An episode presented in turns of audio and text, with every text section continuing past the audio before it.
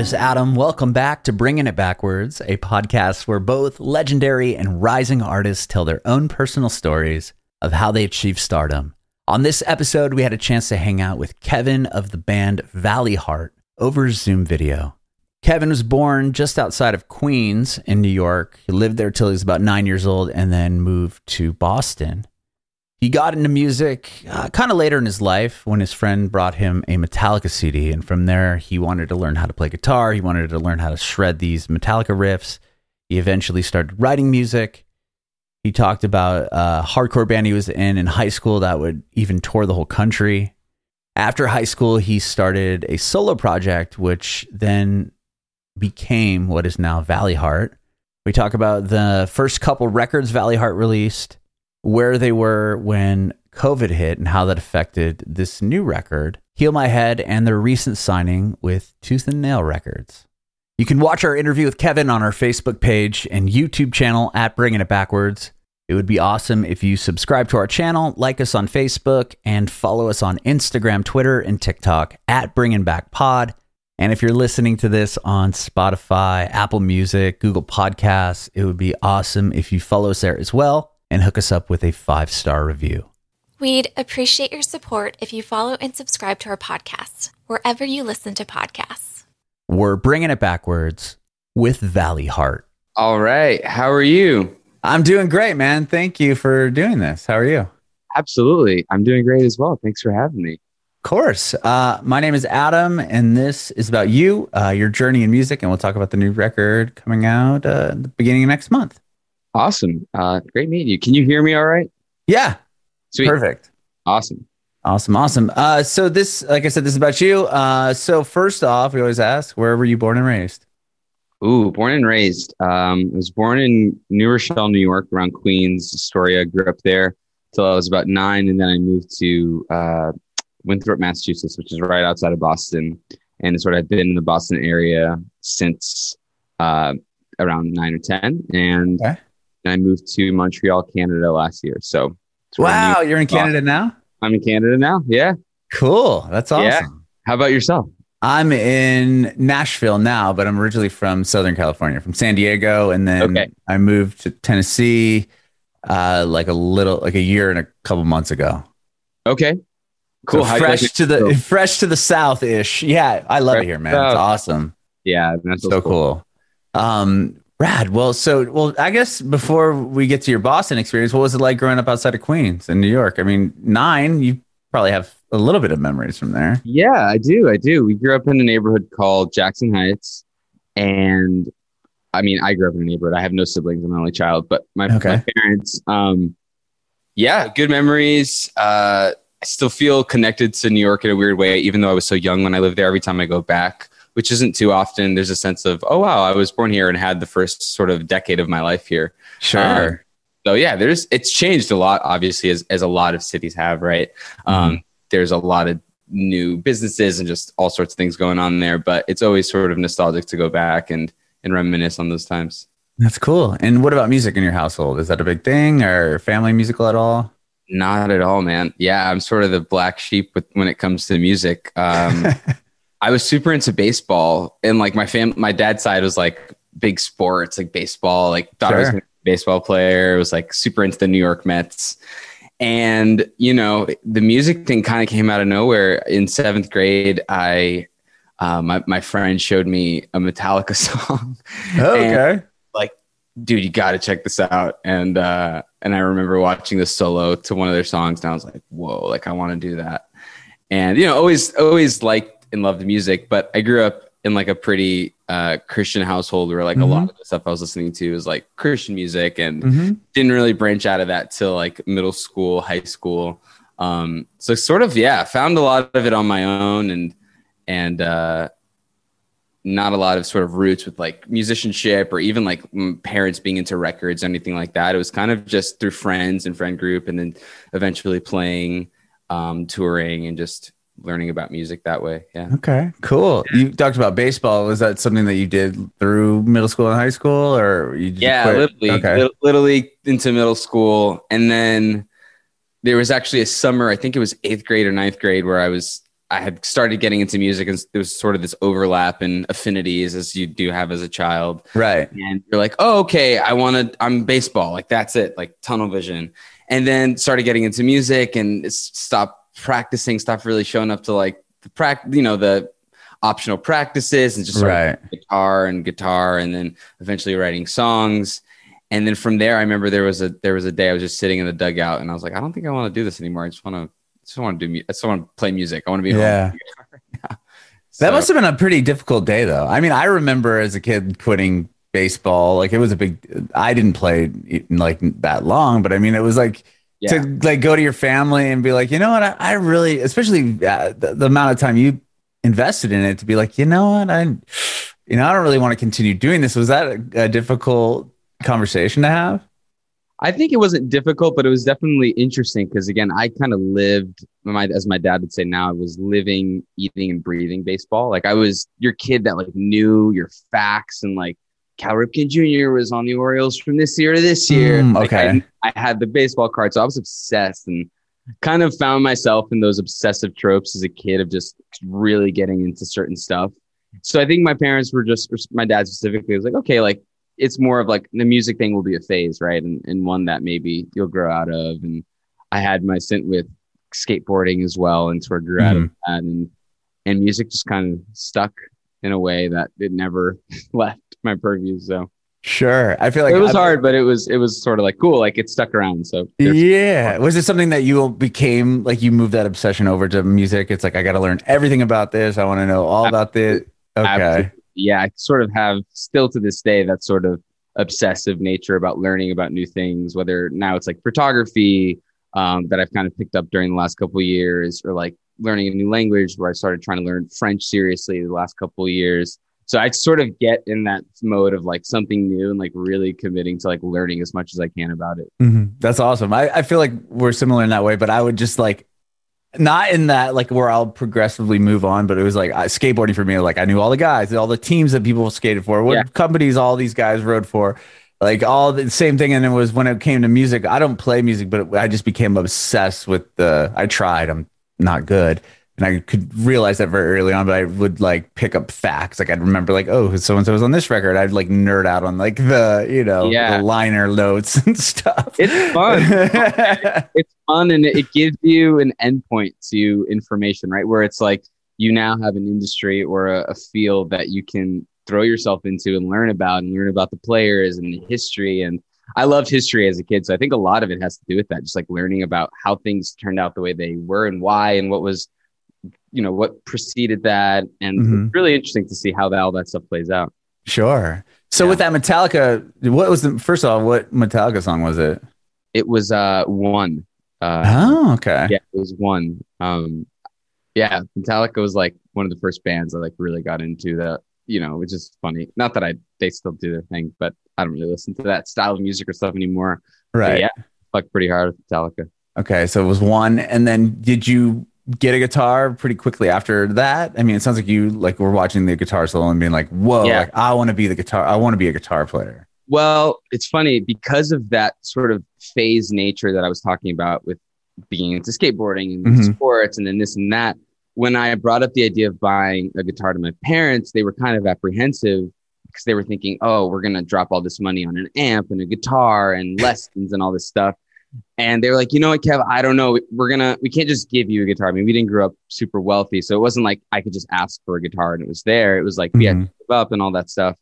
Um, so I actually to to prove to them that I was committed, I remember I used I would cut out I would watch these videos on Comcast Music Video on Demand. That was like a season of life where like Comcast would do these like videos, and I would watch these videos, watch the guitar solos, and watch these like online lessons on my uh-huh.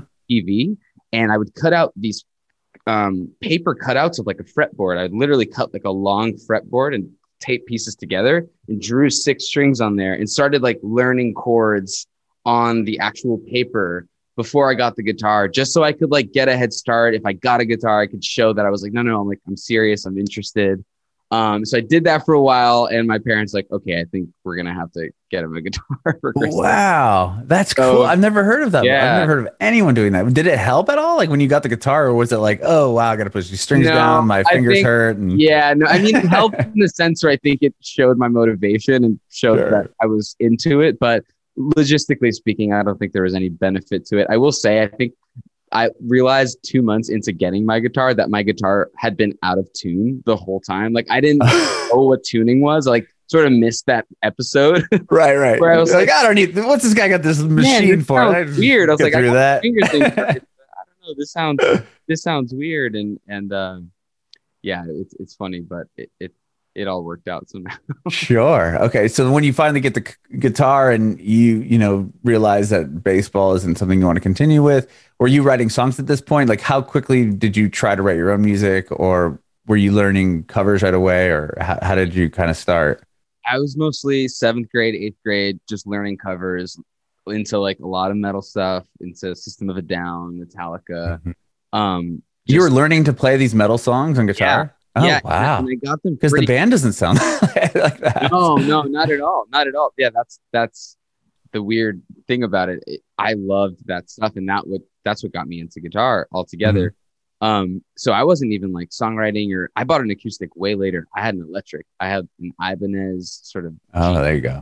Yeah, it was it was very. I still have it. Crunchy. Very crunchy. um, so I spent a lot of time doing that and started writing songs in high school um, for my girlfriend at the time, and sort of that morphed into writing songs about life and love and loss, and and then through that, I mean, I just started listening to more music and and broadening, you know, the palette, as they say. Mhm. Um, but a lot of it started off as like, cool, I'm gonna learn a metal song and like learn the solo, learn this riff. Like it was lots of riffs. It was just riffs, Okay. AGOs, and and uh, that sort of morphed into. I played in like a Christian metalcore band in high school too.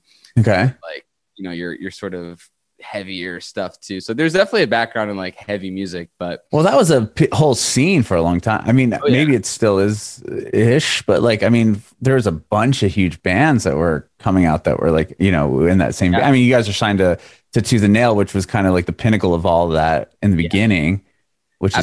is huge. But I, I mean, that's that must be a trip for you to even be on that label. I would think if It you're is. into some of those bands. it is we were heavily into those bands later after middle school there was like the high school years where it started getting into Underoath and like Mhm. more like post hardcore stuff um and yeah tooth and nail was was uh was very very involved in that sort of whole process um integrally so yeah it's definitely a trip and it's very full circle and it's really cool to see them sort of growing and moving on and how we're a part of that with sort of their n- new um, endeavors so it's been really really cool Yeah, it's really cool to see that that label grow and do what it's doing. Uh, a good friend of mine and actually my neighbor, uh, he he works for them. We, I, I'm curious if you know. I'll talk to you about him after. But okay uh, yeah, yeah, he works for Tooth and Nail and mainly on the uh, the got the gospel side of the the label, Tyson. the BEC. Yeah, but um, yeah. Anyway, Oh, Uh.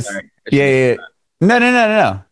Oh, No, okay. no, no, no. um, it doesn't even matter. I've brought him up on this show before, but um, anyway, it's so so you're in this Christian hardcore band, and then when like was that something that you did through high school, and then what about when college comes around? Are you do you go to school for music, or do you go to school and like how does your musical you know life kind of evolve from there?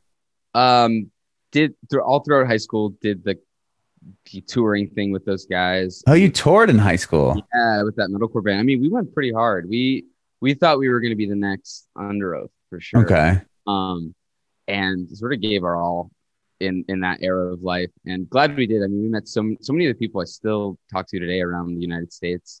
I mean, I met in like high school touring with with that band. That's Um, crazy. Like how big of a tours were you guys doing? They were some they were out to like Texas and back from Massachusetts. They were like month long tour. We would just our summer vacations would be just touring. Wow. And your parents were supporting of this. Supportive of That's so And I awesome. think it was through the guise of you're you're like using your band to like bring Jesus to people. No, no, sure. Yeah, you're Yeah, like, yeah, yeah, yeah, yeah, yeah. Right. So That makes sense. yeah so th- that wa- there was that extra layer of justification of like okay we we get it um which was cool uh but very very interesting to think about the level of like trust and, and sort of experiences we had at such a young age but but yeah it was cool i mean still think back on some of those memories very fondly in those guys um but yeah moved on from that uh didn't go to so i almost went to Berklee Okay. Audition got in was ready to go For And- guitar or what were you going for? guitar, yeah, for guitar. And I just had this moment of freaking out about like the price of student loans and like what I was trying to accomplish and like, do I need this? And had this like moment where I was like, you know what, I don't think I'm gonna do it. So I actually didn't end up going. Um, and sort of just went straight into the music world, workforce, um, etc. So yeah, didn't do anything from college, but just kept doing music, kept writing. And then at that point I started writing more solo music um, and that project eventually became what Valleyheart was, who had a lot of the members from that old band from the solo project. It sort of morphed into this like rock band that like cool, sort of leveled out into like an in between of like all the influences that we had been loving of more like rock, heavier stuff, and also more singer, songwriter, folk, um, sort of blending all those elements. And that's definitely where Valleyheart was born from. Amazing. Well, with that, uh, the band from high school, what was your role? The guitar? Were you the guitar player? Guitar and the clean vocalist. Oh, okay. So you do have a clean vocals. I was wondering if it was like heavy, because obviously your your band now you're not really. I mean, there's a little bit of it, but not uh, so much, especially in the two new songs that I've heard. Sure. Um, okay, so you did sing, Yeah, sing, I and when did I you did. realize that you could sing? I mean, you have a great voice. Thank you. It was pretty later. It was just primarily a guitarist for a long time. And in that band, I was just singing sort of background harmonies. And then I started getting more confident in my voice and my songwriting, and those kind of paralleled and started writing more songs and singing more. And it turned into, oh, Kevin can sing. And sort of that shift happening. It's a weird shift where you're like, oh, I, I do this now, you know? right, um, right. It- it's like the, it's like almost like the language thing too. It's like, oh, I speak this language now. It's like, when do you say that? Because it's always a learning process, and I still feel like I'm learning about my voice and Mhm. and trying to ameliorate my tone and all that stuff. So, but at some point, I was like, oh, I, I'm gonna do this. I can do this, I guess. Mhm. Were you just writing like so? Once you decided to defer from going to Berklee, uh, and you're like, I'm just going to do this music thing myself. Like, were you like, how did you never Was it just like I'm going to start writing songs as a singer songwriter? Did that band eventually like dissolve? And like, how did you end up becoming more doing more of the solo stuff, which ended up becoming now Valleyheart? Yeah, I think there did the solo thing, and, and I still have some some solo music in the works, um, Mm-hmm. sort of for a different project. But at that time, it was very full band sounding solo music that I think at one point with the guys we were playing with, were like, I think this feels more like a band. So let's transition it to that space. And that project kind of took a pause for a while and just sort of naturally morphed into to Valleyheart stuff in 2016, which is when we started the band. Okay. Um, and yeah, still write songs for for the solo stuff, but haven't really been focusing on that since Valleyheart has been the priority. Um, so yeah, they kind of they're kind of parallel projects, but it, it's always been like a weird uh, or a sort of a unique focus of of which one we're going to focus on now or later. Sure, sure.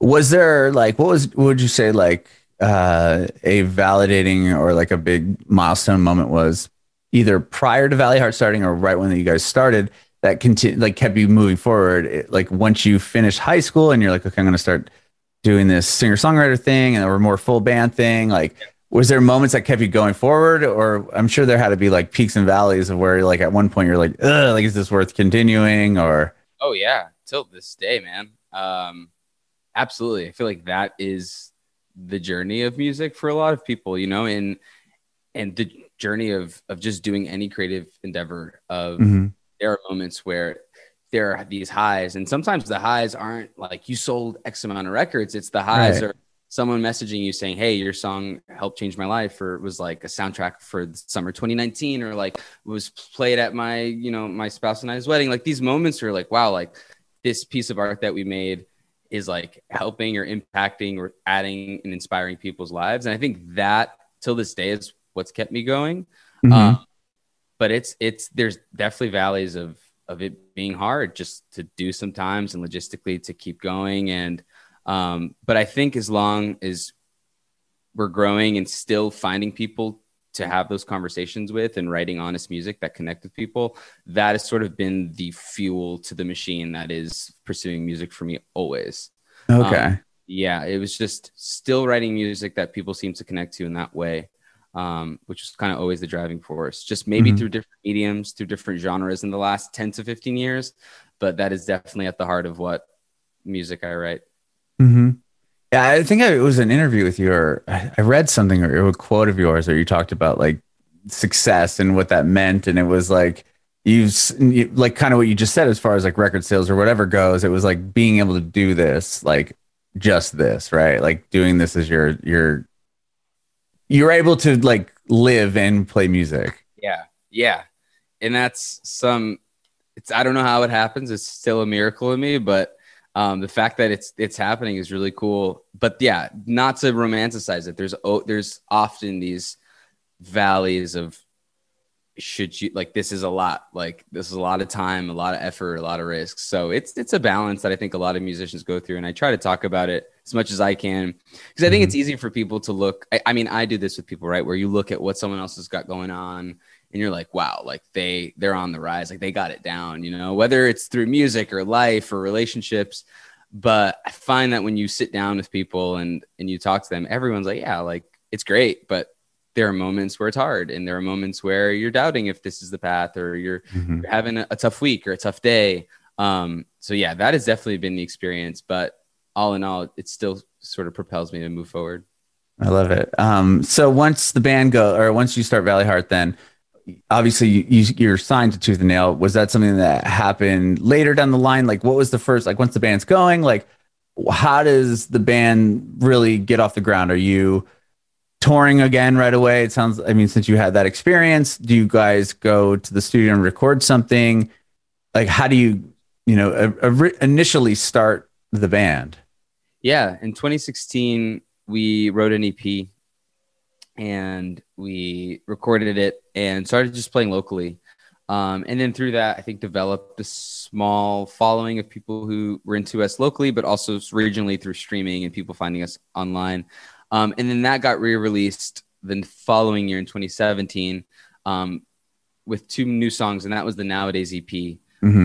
um, and then from there just kept wrote our first full length record and then recorded that in 2018 and then also put that out in 2018 and then I feel like that record is really what put us in sort of people's pers- purview of that. I don't know just I feel like everyone shits on albums a lot nowadays and like the importance of albums and all this stuff. Mhm. my ex- my personal experience has been when I whenever we've put out an album, which is for this project just once, but I've done it with my old band, there seems to be that really seems to propel a lot of artists forward in the long run. Maybe not right away because it's like a lot of music and maybe like a single blowing up feels like a bigger thing.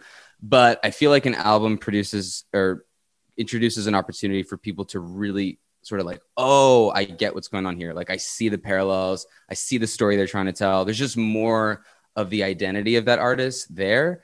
So I feel like after that first record, people were like, "Oh wow, like okay, I, I sort of understand what Valleyheart is," um, and sort of slowly but surely started seeing people get into that album and being interested in what we were doing. Um, and I don't know, that record seemed to really connect with people in a unique way, especially about concepts of faith. Mhm. And I feel like that was the big thing that that definitely helped keep it moving along. Mhm. Um, and then we released an EP last year, and again, the EP was great. Um, but we're really excited to release this second record which comes out in a Yeah. little bit because I feel like it's a continuation of that story from the first record, and I think it's going to be really exciting to see how it how it uh, intersects with people's lives. I love it. It's interesting that you said I haven't heard that perspective, but it makes sense with an album being more of like connecting with the band and really understanding what the band's about because it's you're you're right on when it comes to having a song that streams well or a song that blows up on TikTok. Yeah. Um, I mean, especially in nowadays, I mean, in the current, you know, industry, I would think like if you had a song that you put out and it got 5 million streams in the first 2 weeks, that would be great, right? Like people are going to be like, "Oh, blah blah blah blah blah blah blah." But then it's like, now what? Like you're not like if you have a record that people like you have 200,000 people that are like wow, this whole album's incredible. And they're willing to spend 15, 20 bucks to go see you now because they have, they know more than just the one single that you have out. Like that's such a better position to be in. And I think you have more of a connection with people. Whereas, like, just because you have a huge single doesn't mean that you're going to go out and play, you yeah. know, a, a 10,000 seat venue just because you've sold one, you have one song that people know. Absolutely. And I've had friends who've had songs blow up on playlists and stuff like that. And, you know, they couldn't even sell 50 tickets in their hometown. You know, mm-hmm. it's, it's a weird, doesn't mat- add up. Uh, don't get me wrong, it's super cool. And I'm not one of those guys that's like, oh, yeah, like we got to get away from that. And like songs blowing up on TikTok. It's like, dude, that's great. And like that provides a lot of joy for people's lives. And like that's super cool. I just feel like for us, the journey that we're on, like what I'm trying to do is maybe just like a slower cook and um, just a, just sort of digging those roots a little deeper and hoping, hoping, fingers crossed, that it'll pay off. no, for sure. No, and I, am not trying to, to to downplay people's songs blowing up on TikTok or whatever, oh, yeah, but yeah, it's just like I feel like for longevity, you'd probably rather be in the position of I have this album, maybe I have a you know a third of the streams that maybe one person's one song has, but I know that these are people that have invested in my band are willing to show up. I, I you know I, I can see physical people that are connecting with the record. I mean i'm sure that just has to be such a yeah. different you know feeling. Definitely definitely. And very thankful to have those experiences still. And to no matter no matter what scale right? Because you're always like well could be more of those people, but it's like, well, at what point is it enough? You know, so that's a constant thing where it's like probably never, right? I mean, I, yeah, that's the scary. Even your huge artist that blows up, they're still like Dua Lipa. You know what I mean? There's yeah. someone that has two thirds more than you, technically, unless you're like, you know, Justin Bieber or something. So I don't know. It's the idea of scalability and contentment and how those two things relate has been something I've just thought about for so long because you're like, cool, like this blows up to like a point that a rock band can blow up what does that mean? Am i like all of a sudden happy and content with the things i have in life? Probably not. Like there'll probably be something new if i'm not having my contentment under control and like rooted in the right things. That's not going to just get fixed when something like happens you know? Right. Um so I, I try to think about that stuff. I always i don't all the time feel like i have it down but it's something i definitely try to keep into perspective as as we put out music and just live life. Sure. Yeah. It's like you obviously don't want to be, you're not going to take these things for granted or like, uh, but you always want to still look forward because it's like you're not going to stay stagnant and like, okay, yeah. you know, I'm comfortable with the fact that I put out this one record and it did great. Like, as a creative person, I'm, you've got to always be looking like, okay, well, now what am I going to do? What can I do next? Like, I want to, re- yeah. not even, it doesn't even have to come down to the numbers and the people, but it's like, it's always, for yourself, I'm sure it's like I want to write a better record than this past record, or I'm going to work on something cool. Yeah, and and that parallels a big thing of life, just the dichotomy of contentment and change, where there's this constant struggle of, all right, I need to be content with what I've done, what I've made, who I am, the choices I've made, but also live in a space where I want to get better and improve and grow. But I find when I'm too much on that other side, I'm like, I just need to grow. Like I find myself forgetting to be grateful for the things. But then sometimes you can get sort of stagnant, like you said. So it's this constant balance of accepting the things you can't control, but then also realizing like, oh, there's still some fire in me to like to grow and to make something new and to maybe sure. achieve some things, you know? Yeah, no, totally, totally makes sense. Um, when did you guys uh, start the conversation with Tooth and Nail? Was that pretty early on? Like, did they put out nowadays? Is that why you said they you re-released no, the record with two additional songs, or that's just something no, you guys was, chose to do? different label. Um, oh, okay, sorry. Tooth and Nail. Uh, more recently, yeah, this is actually our first release with them. Oh wow, okay. Yeah, yeah. So this is pretty. This is all new. This is feeling fresh. It's feeling good. Um, we started chatting a long time ago, just because these conversations take so much time. By the time you sort of solidify things, um, but they reached out, I think, in 2019 or 18 uh, and we talked for a long time and talked about based off of the success of that that that first album. I think so. Yeah, I, I would assume that that's what sort of got our record on their desk, if you will. Um, mm-hmm. Yeah, I believe so. Uh, and then from there, yeah, we started writing and and so this next album, Heal My Head, will be the first thing we released with them, and uh, it's really cool. They've been nothing but awesome so far, and just supportive and really cool. That's amazing. Yeah. That's amazing. So where were you guys in 2020 when the pandemic hit? Like if you had that record out, were you able to tour it enough? I mean, 2018, you, and then you're in a conversation. It's the conversation starts with Tooth and Nail, and then it's like the world comes collapsing. And then Yeah. where were you as far as where this records writing process was? right. Yeah, like tell Funny me where you were. that- funny thing about that first record that we put out, Everyone I've Ever Loved, was put out in the middle of December 2018. Like album of the year lists had been done. The label we were on, uh, they not to like shit on them or anything, but it was sort of a situation where they just kind of were like, we're gonna just put it out. And it was sort of happenstance and sort of just like, oh yeah, like we'll just put it out. And there was no press. There was like just nothing, like just not a good release cycle, like nothing Mhm. planned. Um, and they were just kind of like, yeah, like it didn't really do anything. And I was like, okay. And I wanted to print vinyl because people started slowly, like through the course of 2019, people started getting into it. But it wasn't, it was your perfect situation if it wasn't like a big hit at first and then like people got into it. It was this like thing that came out very quietly. And then just through time, it started spreading. I just saw people talking about it and, and, and then we figured out a way to be able to make vinyl ourselves for it. And I was gonna say, I think you. I've seen Yeah. photos on your Instagram where you have like a white vinyl Yeah. of it. Yeah, yeah. Well, the label was like, "Hey, we don't, we don't think it'll sell," and I was like, "I think it will." Um, but I was like, "Hey, that's fine. You don't have to do it, but can we do it?" And they're like, "Yeah."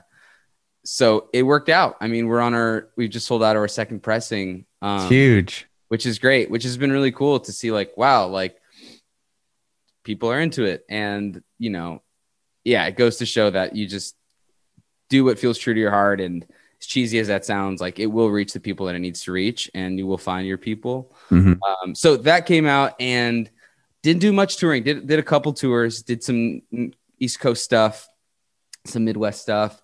And then late 2019 into 2020 we had put we were writing that ep but that was kind of a weird time. Where we were in some transitions of members and it was kind of a good time to f- figure out what we were going to do um, but then into early 2020, we had our band set again and started writing. And right when the pandemic hit, it was like, well, I guess we're we're, we're really writing. There's no choice here, Right, right. right? So yeah, I mean, this album is definitely, as a lot of albums are, coming out from various artists now. Um, a pandemic record that we wrote all of 2020 into 2021 and recorded this time last year, 2021. Um, so yeah, a lot of it came from that time of. I mean, I remember having practices in early 2020 where we didn't even touch each other. Right, we were just in rooms, all distant, masks on. Like, you know, we were all sort of pretty distant. But excuse me.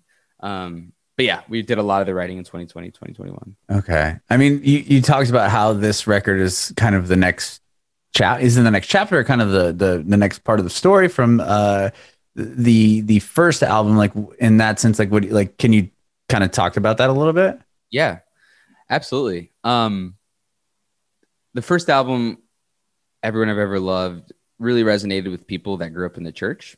It seemed like because a lot of those songs were about experiences I had growing up in evangelical Christianity, um, growing up with sort of that background and faith and and the identity that comes with that, um, being really really rooted in that and you know, it's funny. A lot of people now seem to be like, oh, like that is, there's this word deconstruction that's like going around. It's sort of a buzzword right now. And Mm-hmm. um, like, oh, this, this album was written for like a deconstruction anthem or something like that, where, you know, at the time it was just writing about what I was going through and no intention to write a, a church album or anything like that. Mhm. Looking back now, it's, it's one of those cool things that happens with records or any form of art, I think, where like you have an intention in making it, you have a vision, you do it, and then you take a step back or like time passes and you're like looking at it like hanging on the wall and you're like oh like that's what that is. Like i didn't really see that when i was making it but like now i really see what it is you know? Right, right. Um, so there was this like oh wow like this album is about identity and it is about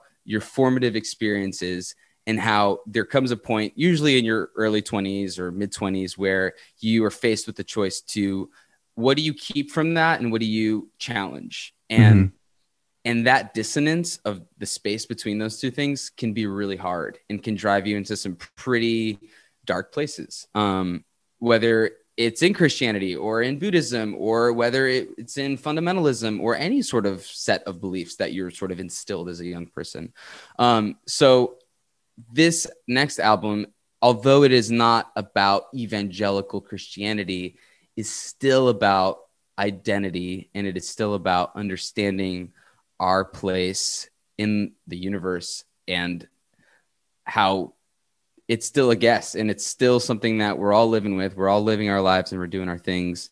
Um, but there is the weight of all these questions we have about our formative experiences, stuff we go through now, the griefs, the losses, the joys that we have in our life. And this album still sort of, when you walk away from that thing altogether that you grew up with, where do you land? And I don't think this album is saying I land anywhere, but it is still exploring the idea of where do you put your hope into.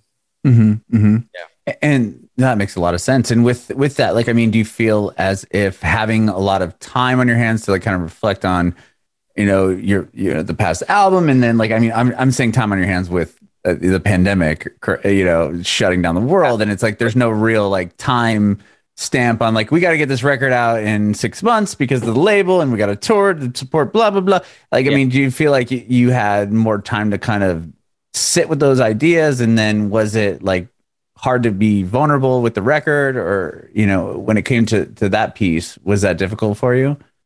Absolutely i mean yeah it was one of the main motifs on the record is the concept of time and how it can get warpy and loopy and spooky when you are going through certain situations and time can feel long or time can feel short and life could feel like it's moving fast or it could feel like it's moving slow um, so to write about that when we had this sort of time of, of just pause was really interesting. And I think for a lot of us, it caused a lot of self reflection and sort of dealing and uprooting things that we were sort of used busyness, right, as like a drug mm-hmm. To like distract us. And there was just things you had to face and definitely experience that personally. And a lot of the songs on this record are about uprooting those things. Um, but yeah, it was, it was an crazy experience to be able to do that during the pandemic, I suppose, for a lot of people. And and I think the idea of time and having too much of it or not enough, or the, the feeling of how we spend our time and the anxiety around it and, and all this stuff is is definitely sort of the bedrock of what this record is about. And mm-hmm. and one of the lyrics that kind of comes up again and again on the record is take all the time that you want. Um, which happens in a few songs and wanted to sort of yeah introduce the idea of feeling like time is short life is short but also if you live in the prison of that idea you can feel claustrophobic walking through this life that requires you to maybe think okay i need to let myself grow and breathe and give time you know? Just mm-hmm. to remind people like we have time. Yet it is at the same in the same hand it is very fleeting. Sure sure. Was there a particular song on the record that was like really you know kind of difficult to address the subject matter or like you know like once you got out the the lyrics or whatever the song are you like you know like i'm so happy that that's finally like a weight lifted off me absolutely. Yeah. There are two songs in particular but one of them is called warning signs. Um it's the eighth track on the album. Okay. Uh and it is uh stuff I was going through during the pandemic and a little bit before. Some just that stuff we were talking about of, mm-hmm. shame and and all those heavy emotions that you could go through your life sort of living and not really opening those those doors or boxes mm-hmm. but having to do it during the pandemic um, and warning signs was about sort of navigating that process of opening up those things but at the same time having like a partner like being in a relationship mm-hmm. and how there's a temptation to not be vulnerable and to sort of think I'm better off dealing with this on my own. Like this is this is a mess. I don't want to drag anyone else into this situation. Um, and that song was just about how do I love someone when I am figuring out I haven't fully been able to love and forgive myself. Mm-hmm. Um, so to to write that one um, from that perspective and and you know I, I honestly like to be very candid I was like I was struggling with like suicide stuff and mm-hmm. and never never had been in that place and like had a new level of understanding of, of one night of writing that song and being in that really dark place. Um, so to write that song every time I hear it, even though it's one of the brightest sort of songs on the album, it's like sort of poppy. Mhm. Um, definitely has the darkest. It reminds me of a very dark place, but it also encourages me of like, wow, I got out of that. And there was a there's a line on that song that says, "But this won't be the end to my truth at the edge of my mind on the noose." Um, and I know this is all very heavy stuff, and I apologize. No, no, no, no. Don't apologize Yeah, because this is wow. I mean, like uh, personally, I relate to this this ex- like like on a very real level. Like, I mean, hearing you say that, it's like for me to listen to you say that, it's like, oh, well, at least I'm not alone in that situation. Like, I have the same thing. You know, you carry all this shame and this guilt, and it's like, if I can't love myself, like, how am I supposed to, you know, bring on my wife and my kids and like Right. all this stuff? And it's like Exactly. you're trying to do this balancing act, and the fact that, like, I mean, that last line you just recited to me, I'm like, whoa, like that's so powerful. Yeah. Yeah. And that's what that song was. It was sort of letting out all those questions and, but at the same time, this proclamation that I'm going to just keep fighting, fighting for that person, fighting for vulnerability, although, albeit how hard it is. And I think that's a big theme on the record too. And in the song Vampire Smile as well, which is the fifth song that also talks about vulnerability and sort of showing your mistakes and like accept the big thing is about accepting that guilt and shame and, and and forgiving yourself for it and learning from it and moving on from those patterns um, and how it relates in relationships to yourself and to others. So yeah, that those two, but specifically warning signs, the eighth song, that one felt like whenever I listen back, it feels like a s- moment in time that was really put onto the page and um really emotionally charged there. Yeah. Mhm.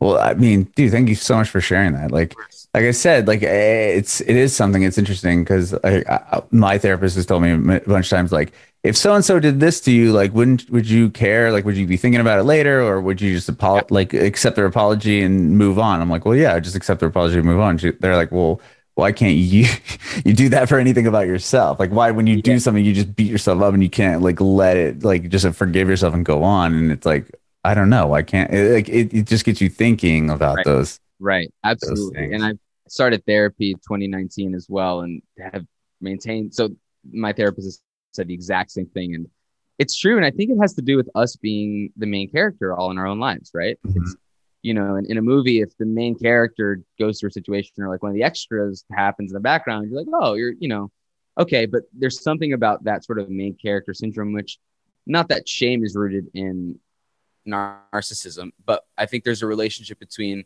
once you realize like, hey, we're all in this together. We we all have a level of of darkness we have to deal with at some point. Um, I can't hold myself to that standard merely because no, if everyone held that self to themselves that standard, no one would move on. Like we wouldn't have a, a functioning society, you know. But we just need to be vulnerable about these things and talk about them. And this is why I love stuff like this. This is why I feel less alone when I'm able to talk about it, whether it's through music. And that was a big goal for this album was just to be able to talk about places like that and that, hey, like you're not alone in that, you know? And I think that's the yeah the biggest thing people are going to resonate with, especially like hearing that conversation or hearing you say that. It's like, oh well, oh this person also feels like that. Like, okay, now I have some like you know it makes you know you feeling like you said not alone. I think that's and the way that you. I mean, I haven't heard that song, but I've heard the two songs that you've released thus far off the record, and I was and I love that you you know back that with well if you hear the song it's more like upbeat and like pop like not poppy but like uh, Yeah. it- like it's a brighter sound and i was thinking that when you were talking about it, i'm like well the the, the numbers and and uh the most recent one i've just Your blanked favorite. um your favorite jacket uh like those are like brighter like upbeat ish you know more upbeat songs and i feel like that's kind of what you guys deliver on with with your sound and your in your style but having that kind of undertoned dark Yeah. You Yeah. know, like, yeah, oh, I, Yeah. you know what I mean? Yeah. You're kind of ma- not masking it, but you're kind of wrapping it up nicely to present it in a way where it's like, I'm not going to be, you know, yeah, this is d- deep and dark and blah, blah, blah, but here is a way to digest it in this, Yeah. Definitely. you know, more melodic way. it's new it's not a new tactic people have done it but i think it's a very effective one because i think what happens is for some people for myself included when you hand someone such a heavy topic like that and then there's sort of like a dark slow like somber baritone like that's great but i think that just feels a little heavy for me sometimes and i'm not always in that mood and Mhm. sometimes i am but i love I love to be able to be like, oh, this is a jam. And then there's sort of an extra layer that if you if you really lean in, you're like, whoa, like there's something, this is not what I thought it was. And I love Right. that aspect in so many aspects of life where Mhm. like, oh, there's more, there's more depth to this person or this thing than I thought there was. Like I can enjoy it at face value, but if I want to lean in, there are these Easter eggs or, or these connections or this depth that I can tap into. And I think that just provides a contrast that's really unique that you can find in art that I find really, really cool. Mhm. No, I completely agree. There's not many bands that I can recall that are doing that as well as as you guys have, you know, proven yourselves. I think I think Saves a Day does a pretty good job of being, but not in that same you know lane, but like you know just having those, like you listen to his lyrics, you're like, oh my gosh, he's talking about you know killing people or whatever whatever he's saying, and you're like, but he's doing it in this like so poppy, like, presenting it in this way, but like um not that like I said, it, I'm not comparing you and I'm not comparing your styles or your even your subject matter, but it's just like having that similar, like, you know, yin yang type Yeah. presentation. But it's like mixing, right? It's it's like cooking. You're not gonna overload something with it's like balance. You gotta find that balance to make something like each flavor pop. You don't want to like add too much of the same thing. So in that way, I think it's a nice balance of, you know, salt and sweet kind of thing. Sure, sure. Yeah. Wait, well, with the new record too, you re- recorded some of it at your house. Is that what I read? And you produced a lot of the record, mixed it. Like, uh, tell me about that. Is this the first time you've done this on an album, at least on your own project? Yeah. So we, it was the way we're saying it is it was co-produced by, mm, co-produced, co-mixed, and co-engineered by myself and Kevin Billingslea, who was our producer for the last record. Um, everyone I've ever loved as well, and we love working with him. And he really does a great job in bringing out what the Valleyheart sound is and tightening things up and getting good takes out of us. So for our last EP, Scenery, I did a lot of we did some tracking with him, but I did a lot of the mixing and production myself Mm-hmm. which was a lot of fun and a great learning experience and uh, had a great time doing that. But for a whole record, I didn't want to, you know, take on that. Sure. yeah. Not only do you have to write it, sing it, record it, and then Exactly. uh, do the Felt- yeah. Gotcha. like an impossible weight that I was like, I'm right now, I'm not in the headspace to, to do that without this falling apart. And I'd, I'd seen bands do that, like the whole production process themselves successfully. And I think there's so many bands that do that. Um, not so many. There are a few bands and they do it. They do it well. But Mhm. I've also seen bands do it where they like break up because there's just, yeah. you know, there's no one. To like exhausted at that point. Yeah, You're like, oh. not good. You can't point to this guy or this guy or this girl. You're like, oh, this is like everything is us. Like this sucks, you know.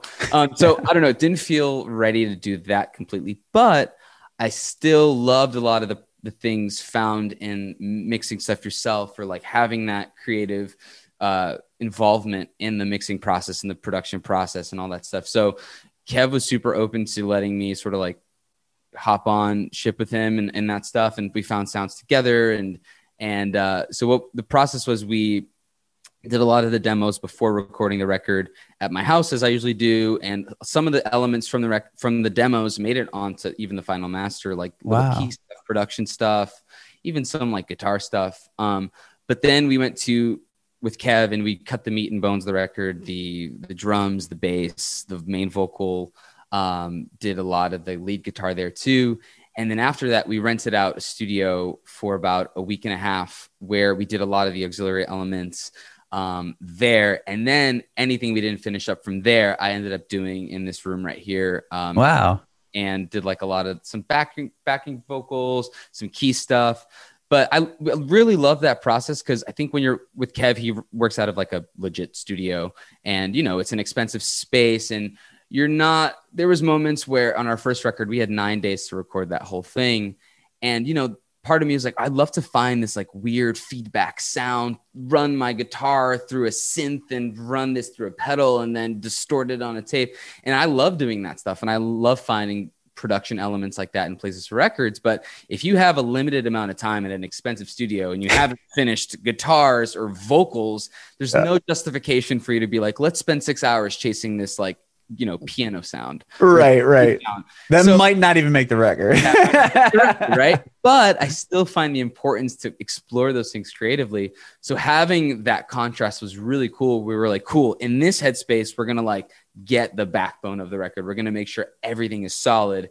And then the time after in that record company studio that's it's called the record company where we rented out the studio and then Mhm. stuff we did on our own in my house and you know other places there was that time to sort of explore little things creatively and little sounds and like did a bunch of weird feedback stuff. And and it had this blend of experimentation but commitment at the same time. That is is sort of hard to find that balance. So i think it worked out really really cool.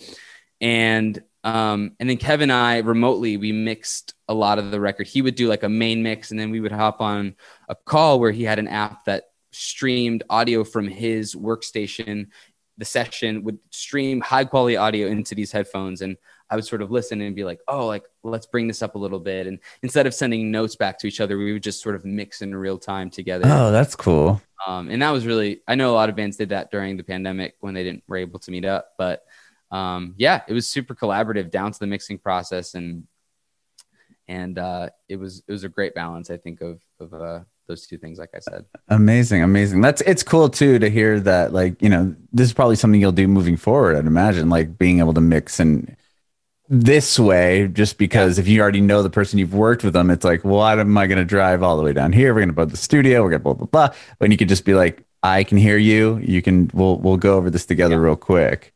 Like it's way more efficient. Of course. And, and I mean, props to Kev to, to Kevin Billingslea because I think not a lot of producers are open to that. Like artists are coming in and being like, "Hey, man, like let's let's do this diff- completely different," or like, "Here's my perspective." And it can it definitely requires a lot of trust Mhm. because you know mixing is weird. It's a it's like music. It's a there's a right way, quote unquote, to do it, but it's also subjective. And like some people like the vocals super loud, some like them a little bit more drowned out. Some people like the drums really up front in the mix, others don't. So when you're having that battle of like, no, the drums are too loud, it's like, well, what does that even mean? Subjectively, yes, but you know, so you have to have someone that you're really in tune with, and I think that really trusts you and you trust them. That we're just not trying to sort of push our own preference, but more like what's best for the song. Mhm. Uh, and that was definitely a challenge, but like a really cool exercise.